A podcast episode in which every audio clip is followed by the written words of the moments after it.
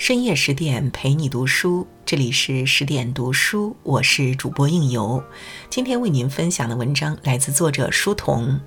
面纱，人这一生都在为欲望买单。萧伯纳曾说，生活中有两个悲剧，一个是你的欲望得不到满足，另一个则是你的欲望得到了满足。当欲望得不到满足时，我们会变得焦躁不安；当欲望得到满足时，又容易沉迷其中。我们每个人都有欲望，只是程度不同。关于人的欲望，英国作家毛姆通过《面纱》这部小说给我们做了很好的诠释。故事中的女主人公凯蒂年轻貌美，却有一颗写满欲望的虚荣心。她为了满足自己的欲望而草率结婚，却又在婚后追寻所谓的爱情，背叛自己的丈夫。直到她经历了情人的背叛、丈夫的不幸离世、欲望的彻底破灭后，才幡然醒悟，重新思考人生。欲望是一把双刃剑，懂得控制欲望的人可以掌握命运，丰满人生，而被欲望困住的人则是年华尽毁，终其一生都在弥补曾经的过错。别为一时虚荣迷失自我。凯蒂从小就是个美人胚子，一双水汪汪的大眼睛，略微透红的棕色卷发，可她却生长在一个亲情淡漠的家庭里，父亲沉默寡言，母亲自私自利，爱慕虚荣。原本母亲想通过婚姻过上体面富足的生活，令人无奈的是，凯蒂的父亲在事业上并没有出色的成就，母亲便把所有的希望寄托在凯蒂身上，希望她能有一桩好婚姻来满足自己的虚荣心。凯蒂也猜出了母亲的心思，从未质疑过母亲，因为这也符合她的心意。自成年起，凯蒂身边挤满了爱慕者、追求者，每次参加舞会，她都会成为全场的焦点。凯蒂从未答应过任何人的追求，只是礼貌地与他们保持着来往，巧妙地周旋于各类男人之间，享受着被众人追求所带来的满足感。凯蒂凭借美貌使自己的虚荣心得到了满足，然而虚荣会开花，但不会有结果。随着时间的流逝，命运之神并没有眷顾美丽的凯蒂。转眼之间，凯蒂已成为一名二十五岁的大龄剩女，但她仍然没有遇到自己的如意郎君。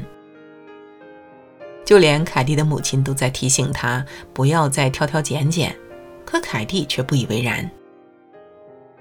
长久以来，凯蒂身边从来没有缺少过追求者，这也使凯蒂生长出一颗虚荣而骄傲的自尊心，她是不会为结婚而妥协的。就在这时，凯蒂的妹妹却和一位富家公子订婚了，而且男方的家庭条件也非常优渥，这样的意外对凯蒂来说简直是一种打击和嘲笑。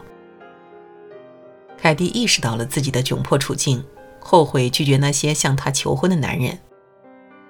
每当想起相貌不佳的妹妹找到了自己的真命天子，凯蒂变得更加焦虑起来。为了不输给任何人，凯蒂迫切需要一场婚姻来证明自己。只要有人愿意娶她，凯蒂是绝对不会拒绝的。就在凯蒂绝望之际，她遇到了回国度假的细菌博士瓦尔特。几次交往后，瓦尔特便向凯蒂求婚了。虽然凯蒂并没有看中瓦尔特，但是在虚荣心的作祟下，凯蒂答应了瓦尔特的求婚。她天真的以为可以通过婚礼找回曾经的优越感，提升自己的社会地位。培根曾说，虚荣的人为智者所轻蔑，患者所叹服，阿谀者所崇拜，而为自己的虚荣所奴役。凯蒂从小在母亲的影响下成长为一个爱慕虚荣的人，他在追求虚荣和自我满足的道路上渐行渐远，直到迷失自我，甚至为了一时虚荣和攀比，把自己的婚姻变成了一场交易。我们每个人都有追求幸福美好的权利，只是要掌握一个分寸，不能为了一时的虚荣丢掉内心的加持，忘乎所以地满足自己。虚荣心很难说是一种恶行，但是一切恶行都是围绕虚荣心而生的，一旦沉迷其中，便会迷失自我，甚至毁掉自己的人生。别因欲望驱使错失真爱。欲望就像一粒种子，不断满足会让他生长得更加迅速。凯蒂对瓦尔特毫无爱意，但是他为了满足自己的虚荣心，摆脱亲人的嘲讽，选择嫁给瓦尔特。结婚后，瓦尔特对凯蒂宠爱有加，用无微不至的关爱和体贴深深地打动了凯蒂。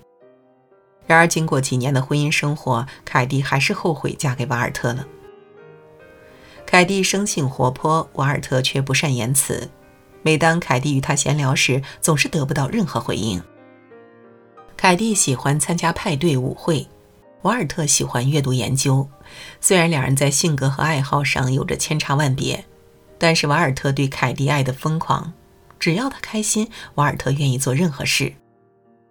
和凯蒂在享受这份爱的同时，却对瓦尔特充满了鄙视。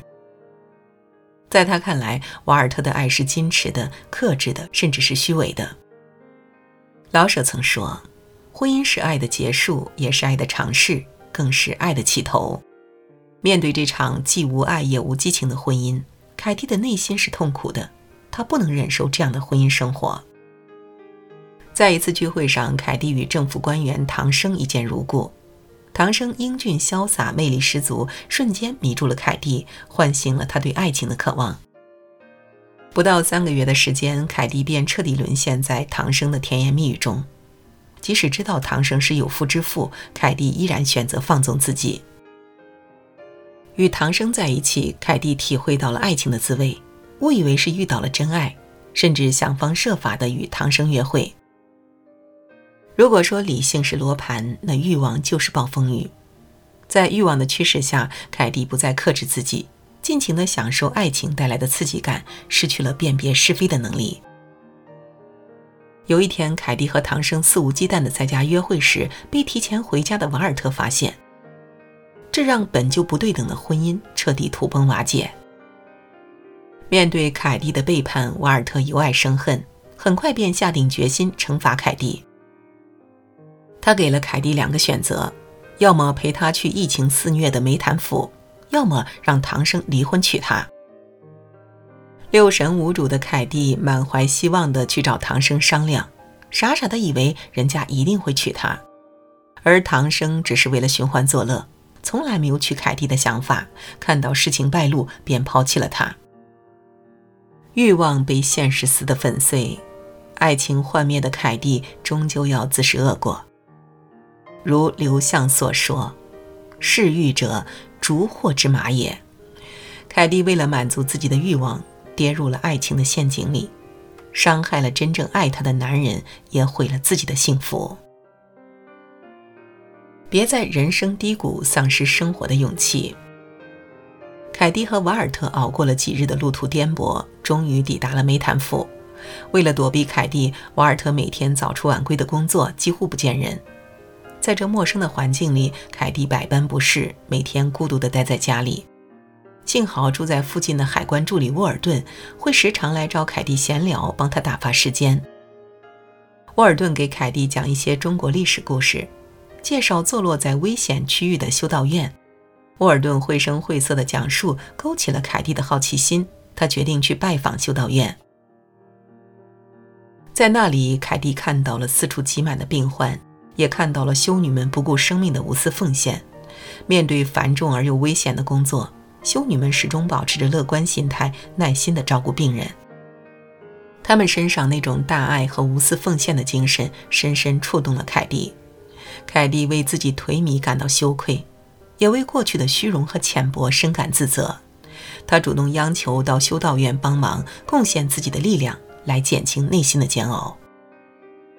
院长安排凯蒂教女孩们做缝补，照顾她们的生活起居。凯蒂日复一日的精心照顾，换来了女孩们的信任和喜爱。穆克曾说，我们能尽情享受的只是施予的快乐。凯蒂每天在修道院做义工，整个人变得精神起来，内心世界也越来越充实。她逐渐明白，人生在世要有爱和价值，既要学会勇敢，也要学会付出。唯有用一颗勇敢的心去爱护他人，才能收获平和与安宁。与此同时，凯蒂也重新认识了瓦尔特。他不顾惜自己的生命，奔走在瘟疫前线治病救人。为了防止瘟疫扩散，瓦尔特重视当地治安，亲自指挥军队维持秩序。瓦尔特温柔和善地对待所有人，成为大家心目中的英雄。凯蒂也为他的所作所为感到钦佩。就在两人的关系要缓和时，一场意外发生了。凯蒂怀孕了，孩子很有可能是唐生的。凯蒂如果谎称孩子是瓦尔特的，那他会得到瓦尔特的原谅。可是凯蒂已经在磨难中得到成长，不想再虚伪怯懦地活着，他决定如实告诉瓦尔特。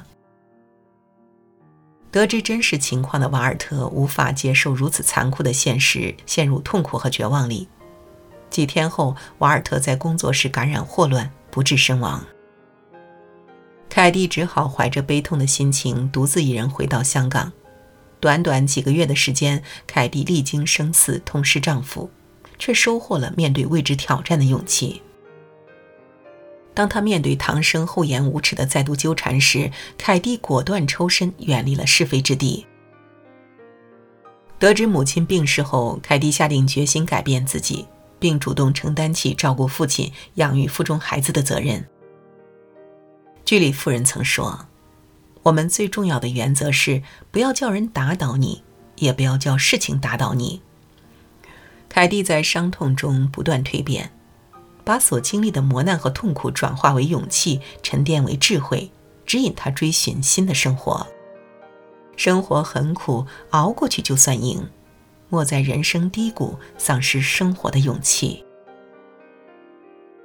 泰国作家查高吉迪曾说，人一旦成为欲念的奴隶，就永远也解脱不了了。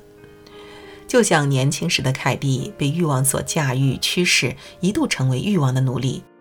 幸运的是，她历经生死的考验，奇迹般重获新生，找到了拥有独立灵魂的自己，摆脱了欲望的控制。凯蒂的人生经历让我们明白，人性的贪婪和丑恶会让我们及时满足，也会毁掉我们的人生，留下不可弥补的过错。我们唯一能做的就是认清自己，找到自己的位置，勇敢地做出改变。毕竟人生没有回程，活出自我才不会空留遗憾。好了，今晚的文章就为您分享到这里。更多美文，请继续关注十点读书，也欢迎把我们推荐给你的朋友和家人，一起在阅读里成为更好的自己。我是应由，让我们在下个夜晚再会了。